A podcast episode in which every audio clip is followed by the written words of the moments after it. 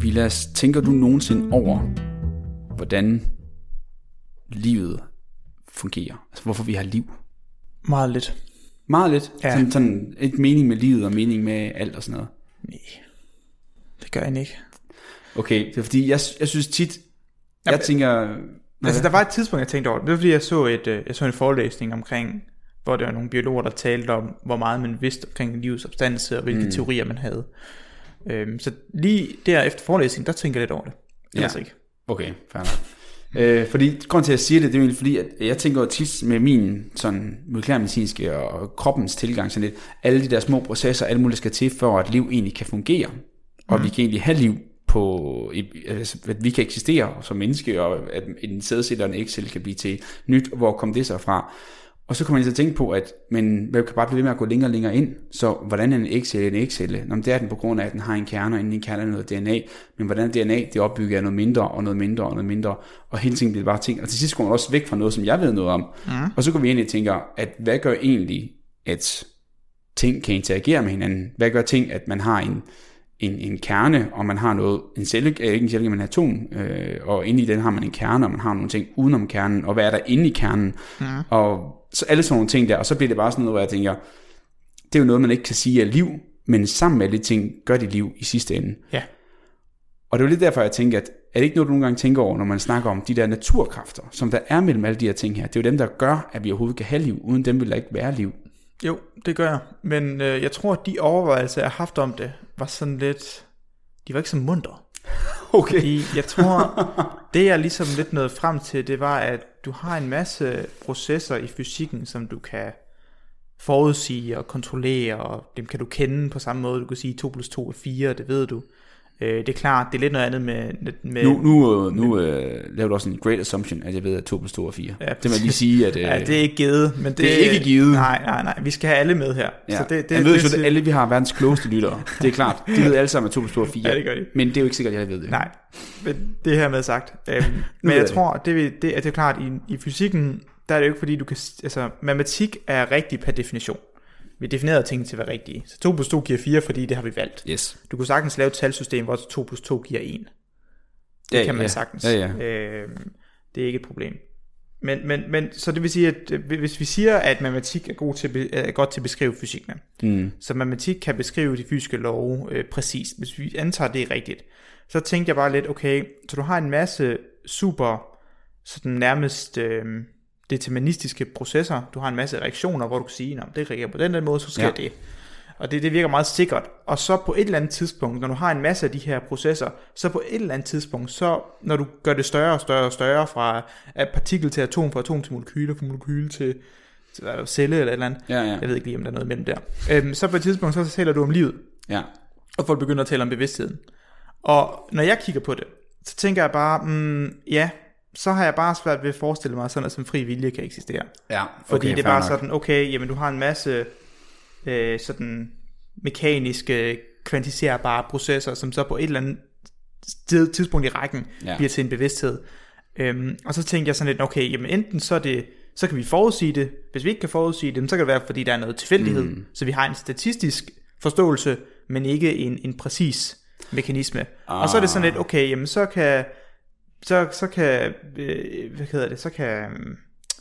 fri vilje bare enten være, at du ikke har nogen fri vilje, og det er fuldkommen deterministisk det hele, eller også er det fuldkommen tilfældigt, eller også er det en kombination af de ting.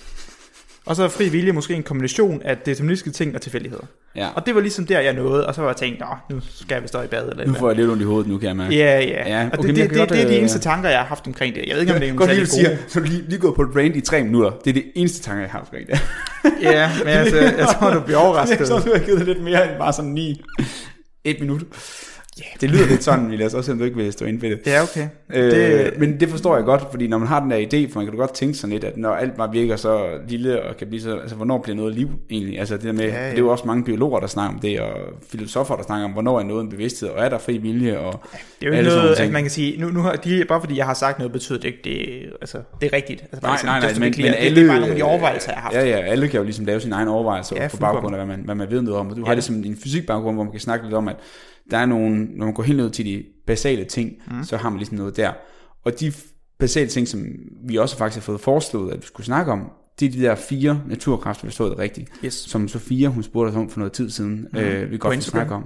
Ja, på Instagram, ja. Yes. Og så tænkte vi at snakke om, for jeg ved ingenting om den, men jeg har det eneste, jeg kan forstå, det er, at det er ligesom, man kan sige, fundamentet for alle de ting, at vores partikler kan eksistere og interagere med hinanden, som de egentlig gør. Yes. Og det er jo de partikler, som i sidste ende gør os til dem, vi gør. Det er, at jeg kan sige noget, og det er jeg en person, og vi kan optage det med i kamera og mikrofoner, hvad ved jeg. Ikke? Så lad os lægge de eksistentielle kriser til side, og så bare tale om, jamen, hvilke 4 naturkræfter mener vi, der er der? Ja. Og hvordan virker det, og det er så ligesom du siger fundamentet for alt andet, for alt andet kan eksistere, så det tænker jeg vi skulle tale om i dag. Så derfor så tænker jeg vitterligt bare at gå igennem de 4, og så starte med tyngdekraften, sindssygt godt bud, og så tale om elektromagnetiske kræfter og den svage kernekraft, og så til sidst den stærke kernekraft. Yes. Og så samspillet mellem det. Ja. Så det tænker jeg var det. Og så vil jeg måske kigge på en fremtidsudsigt i forhold til, hvor går det galt nu? Altså vi har ikke det hele billede endnu, så hvor håber vi, at vi kan komme videre i det her regnestykke, i den her forskning? Ja. Så det er det, vi skal snakke om i dag, i dagens afsnit af En Ting ad Gangen, hvor Vilas Jakobsen er eksperten. Ja, og Tobias Bjerg, som ikke er eksperten. Ja, som stiller spørgsmål. Ja, så kan jeg bare sige det. Ja, tak. Jeg synes, det er bedre at sige, stille spørgsmål, i stedet for at sige, du er ikke en ekspert. Klart. Og selvom det er det samme. Ja, men det lyder meget bedre. Yes. Men okay, men så tænker jeg bare, at vi skal hoppe ud i det og tale om tyngdekraften. Lad os gøre det.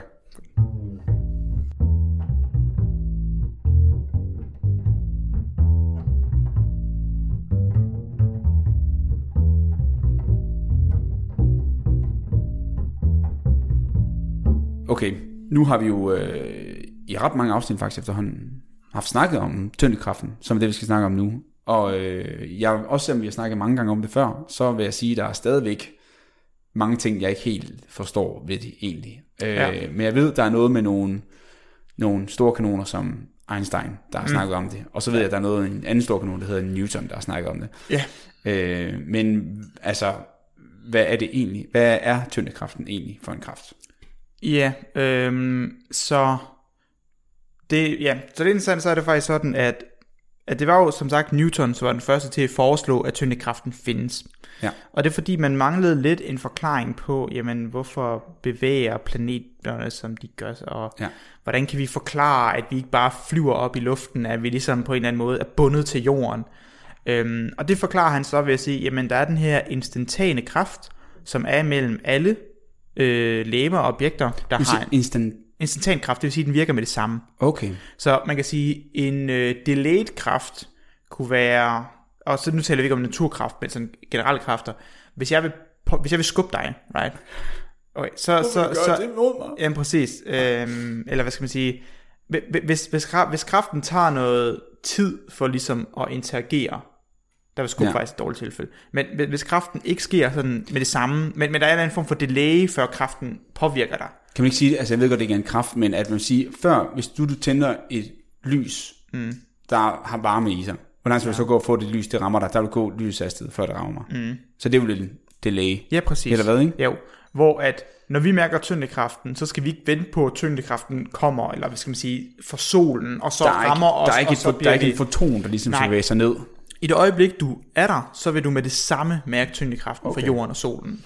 Så den er instantan, kan man sige. Så faktisk, når man siger det med at rejse gennem rummet, så er det faktisk en kraft, som der rejser igennem hele universet på instantaneously. Så vi kan mærke noget, der er 46 milliarder væk, sådan her. Jamen, det skulle gerne være tanken. Okay, vildt. Det var i hvert fald sådan Newton fremlagde det. Ja. Men så det sagde han, og han gav faktisk ikke rigtig nogen forklaring for, hvorfor altså hvad var det, der skabte den? Han sagde egentlig bare, at den var der. Så han sagde, hvis vi antager, der findes den her kraft, som virker på alle legemer, der har masse, og styrken af kraften, den afhænger af afstanden. Mm. Så jo længere du er væk fra noget, jo sværere er kraften. Jo tættere du er på noget, jo stærkere er kraften. Ja. Så kan man beskrive planeternes bane utrolig præcist ved hjælp af den matematik, han lagde frem. Okay. Så det vil sige, at han gav en meget sådan mekanisk og matematisk formulering, men faktisk ikke rigtig nogen forklaring på, hvorfor at de her kræfter findes, eller hvad de faktisk er, bare beskrivelsen af dem. Okay. Så det er ligesom, det er det ene, det er tyngdekraften. Tyngdekraften er den svageste kraft, der er. Den er absolut den svageste. Jeg vil sige, jeg mærker ikke særlig meget din tyndekraft lige nu. Nej, og det er nemlig, som man skal tænke på det, at man kunne friste at sige, nå, men hvad mener man, der er svag? Den kan jo holde hele jorden ligesom i skak med solen. Altså den holder de her kæmpe objekter fast, så må den jo også være virkelig stærk. Men man skal sige, for at få en stærk tyndekraft, så kræver det også, at du har en hel sol, eller en hel jord, eller en hel måne. Så du netop siger, tyndekraften er jo også imellem alle materialer inde i den her stue. Men også imellem alle partikler i princippet. Ja, men især med på partikelskala, der bliver tyngdekraften så absurd lille, at den ignorerer vi næsten altid. Ja. Men altså, det er siger, så sjældent, at så snart der er en masse, så er der en. Der er meget sjældne tilfælde, hvor du skal tage tyngdekraften med ind. Ja. Og det er kun altid, når du har partikler, som bevæger sig meget, meget langsomt. Okay. Så hvis du nu har nogen, det er typisk, når du køler dem ned, så hvis du køler en partikel ned til, så lavt du nu kan, så bevæger den sig så langsomt, at ligesom dens hastighed begynder at være lidt afhængig af tyngdekraft. Det bliver trukket lidt mere nedad. Ja. Men hvis den bevæger sig meget hurtigt, så kan du kan ikke måle det. Altså det får du ikke lidt. Fordi nu bliver jeg lidt i tvivl, fordi nu snakker vi om kræfter, og der snakker vi om, også du nævnte elektromagnetiske kræfter, det snakker vi om sidst, og det var lidt det, med, det var noget med nogle fotoner. Mm. Men det er jo ligesom noget, man kan sige, når her har vi en foton, der bevæger sig i nogle bølger. Hvad er tyngdekraft? Det er jo så ikke bølger, men...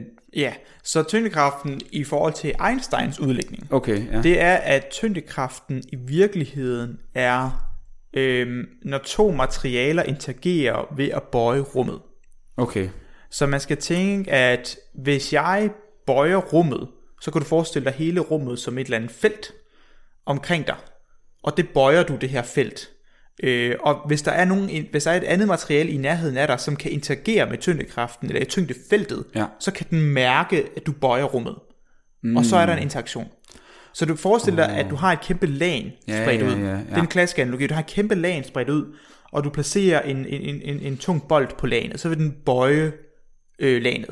Hvis du så har noget andet, en anden bold, som også kan røre lagenet. Det er jo ikke sikkert, at materialer interagerer med lagenet. Måske har du en anden bold, som er løftet over lagenet, så den mærker slet ikke lagenet. Så er der ikke nogen interaktion gennem tyngdekraften. Men hvis den ligger på lagenet også, så vil den kunne mærke, at den anden bold, den bøjer det her lagen, og så vil den måske blive trukket ned mod den. Så for eksempel et menneske, hvis man havde en meget lille bold, og så en stor bold, som er en planet, så mennesket vil ligesom falde ned på bolden. Fordi den vejer så meget mindre, at den bliver tiltrukket af den. Yes. Okay. Så det er sådan, at Einstein formulerede tyngdekraften og siger, jamen det er en bøjning af rummet, og at materialer kan interagere med hinanden ved at bøje det her rum, som vi beskriver som et stort felt, der er omkring os. Ja, okay.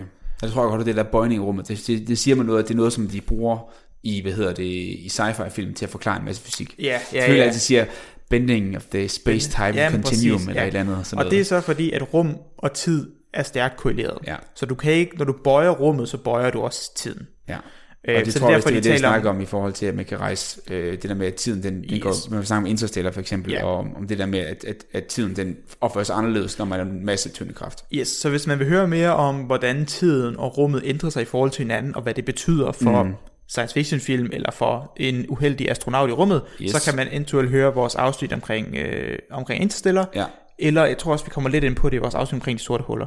Det tror jeg også lidt om det. Ja, det er rigtigt. Men i hvert fald Interstellar også. Så det er ligesom tyngdekraften. Ja. Der er ikke nogen partikler, der bliver sendt imellem materialer, i hvert fald ikke indtil videre. Nej. Det er der nogen, der har sagt, måske findes der en graviton, som det hedder. En tyngdekraftspartikel. En elektron, så en graviton. Ja, så en tyngdekraftspartikel, der bærer alt informationen omkring en tyngdekraftinteraktion imellem. Men den er ikke opdaget endnu. Nej. Okay. Og vi kommer måske, og måske først nu at tale om, hvorfor er det, man har talt om den partikel. Hvorfor er det, du har den her fine feltteori, og du har den her fine forståelse af, nå ja, Einsteins ligninger gør det jo faktisk rigtig godt. Ja, ja. Hvorfor er det nødvendigt at have en partikel, der bærer informationen? Og det er det, fordi at tyndekraft er ikke forenlig med vores andre... kvantemekanik. Ja, kvantemekanik. Så jeg vil faktisk sige vores andre fysik, men jo, alle vores andre fysiske kræfter er kvantemekaniske kræfter. Ja. Så hvorfor er det ikke, at... og det er den ikke. Så det vil sige, at hvis du kigger på to planeter, så kan du meget nemt beskrive tyndekrafts vekselvirkningen mellem hinanden, og du kan forudsige en frygtelig masse interessante og sjove fænomener, som du måske ikke havde tænkt over. For eksempel der er det klassiske fænomen, der opstår ved at forstå, at det er en bøjning af rummet. Det er sådan noget som som en linseeffekt. Så det vil sige at hvis du har noget tungt, så hvis der er en lyskilde bag det, så det vil sige at du har en stor, meget meget tung måne, som ikke lyser, for eksempel. Og den står, og den vejer rigtig, rigtig meget. Og den blokerer for dit udsyn, fordi der er nogle pæne stjerner bag, du gerne vil se. Så er det faktisk sådan, at lyset vil faktisk, når den lige sådan går forbi planeten, eller månen, som jeg kalder den, så vil den måske flyve væk for dig. Så det vil sige, at den vil kunne passere omkring i omridset af den her planet-måne-objekt, men lyset vil så ikke flyve hen mod dig, fordi du vil være bag ved månen. Altså, forstår du, hvad jeg mener? Ja. Men så er det faktisk sådan, at i det, at rummet bøjer, så vil det faktisk også bøje den bane, lyset bevæger sig på. Og så vil det skabe en form for linse, fordi den samler lyset, der ellers vil flyve væk, til at flyve tilbage ind mod dig. Så du kan faktisk se stjerner, der er bag ved meget tunge objekter, på grund af den her linseeffekt. Kan det passe, jeg har hørt, at man faktisk kan bruge solen som teleskop? Til at se langt væk. Ja, i princippet, så man rammer det rigtige sted på den anden side, så kan man se stjerner helt vildt langt væk, fordi det ligesom gør det der effekt, at man samler det. Det vil du helt sikkert kunne. Altså, i princippet, altså, jeg ved ikke, hvordan man gør det i praksis, for i praksis har du også en masse støj fra solen, og det lys skal du lige have filtreret væk. Men måske noget, men et andet objekt, som der var tungt. Som det kan sagtens være, at man gør det med stjerner, det ved jeg faktisk ikke. Det er jo typisk de tungeste, så det vil give mening, at hvis du kan gøre det med dem, så er du jo glad. Men det forklarer så ikke Einsteins teori. Den forklarer så ikke det her. Jo, det gør den. Men det gør Newtons ikke. Okay. Og det er fordi fotoner ikke vejer noget. Så ifølge Newtons teori, så burde fotoner ikke blive bøjet af tyndekraften. Okay. Men det gør de så. Og det gør de ifølge Einsteins. Så der er man sådan... Hvad så med kvantemekanikken så? Jamen det er fordi, at det viser sig... for at kunne lave en kvantemekanisk beskrivelse, det vil sige, at i stedet for at kigge på de store ting, så begynder du at kigge på meget, meget små størrelser, og så prøve at forstå, okay, hvad sker der på partikelskala? Right? Kigge på tyndekraft mellem to partikler.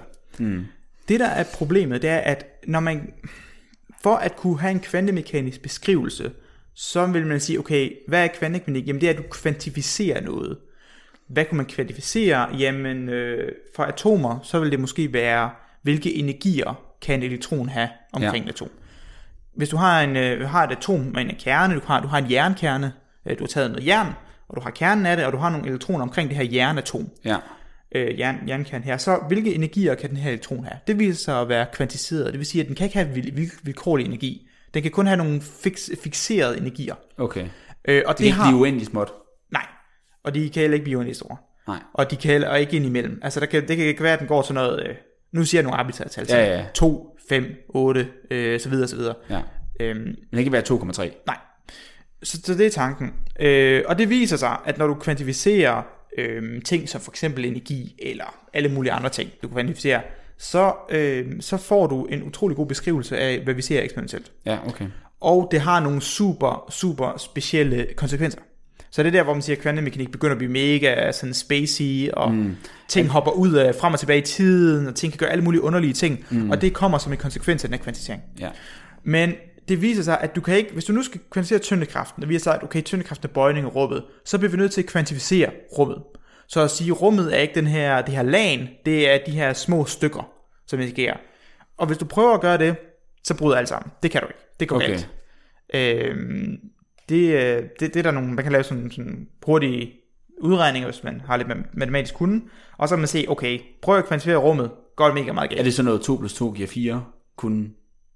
Ja, det er lige steppet over det. Ja, du skal lige i gang og dividere med, så du ved at være der. Ja, fedt.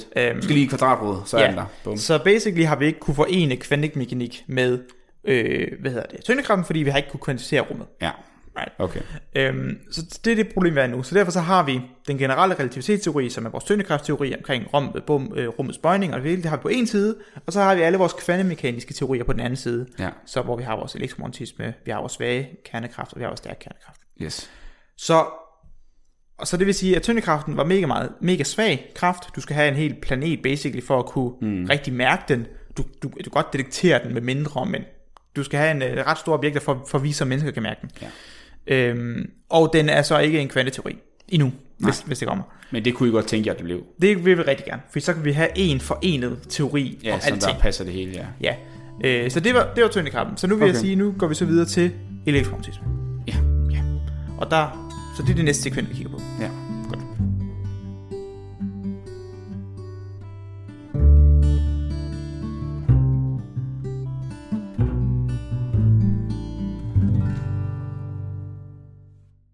Hey, Vilas her.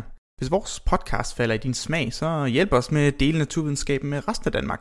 Det kan du gøre ved at vurdere os på din foretrækkende podcast-app eller anbefale os til venner og familie. Og hvis du virkelig er vild med os, så kan du støtte os på Patreon. Der kan du få adgang til episoder, før de kommer ud, og eksklusive afsnit. Tak for at lytte med.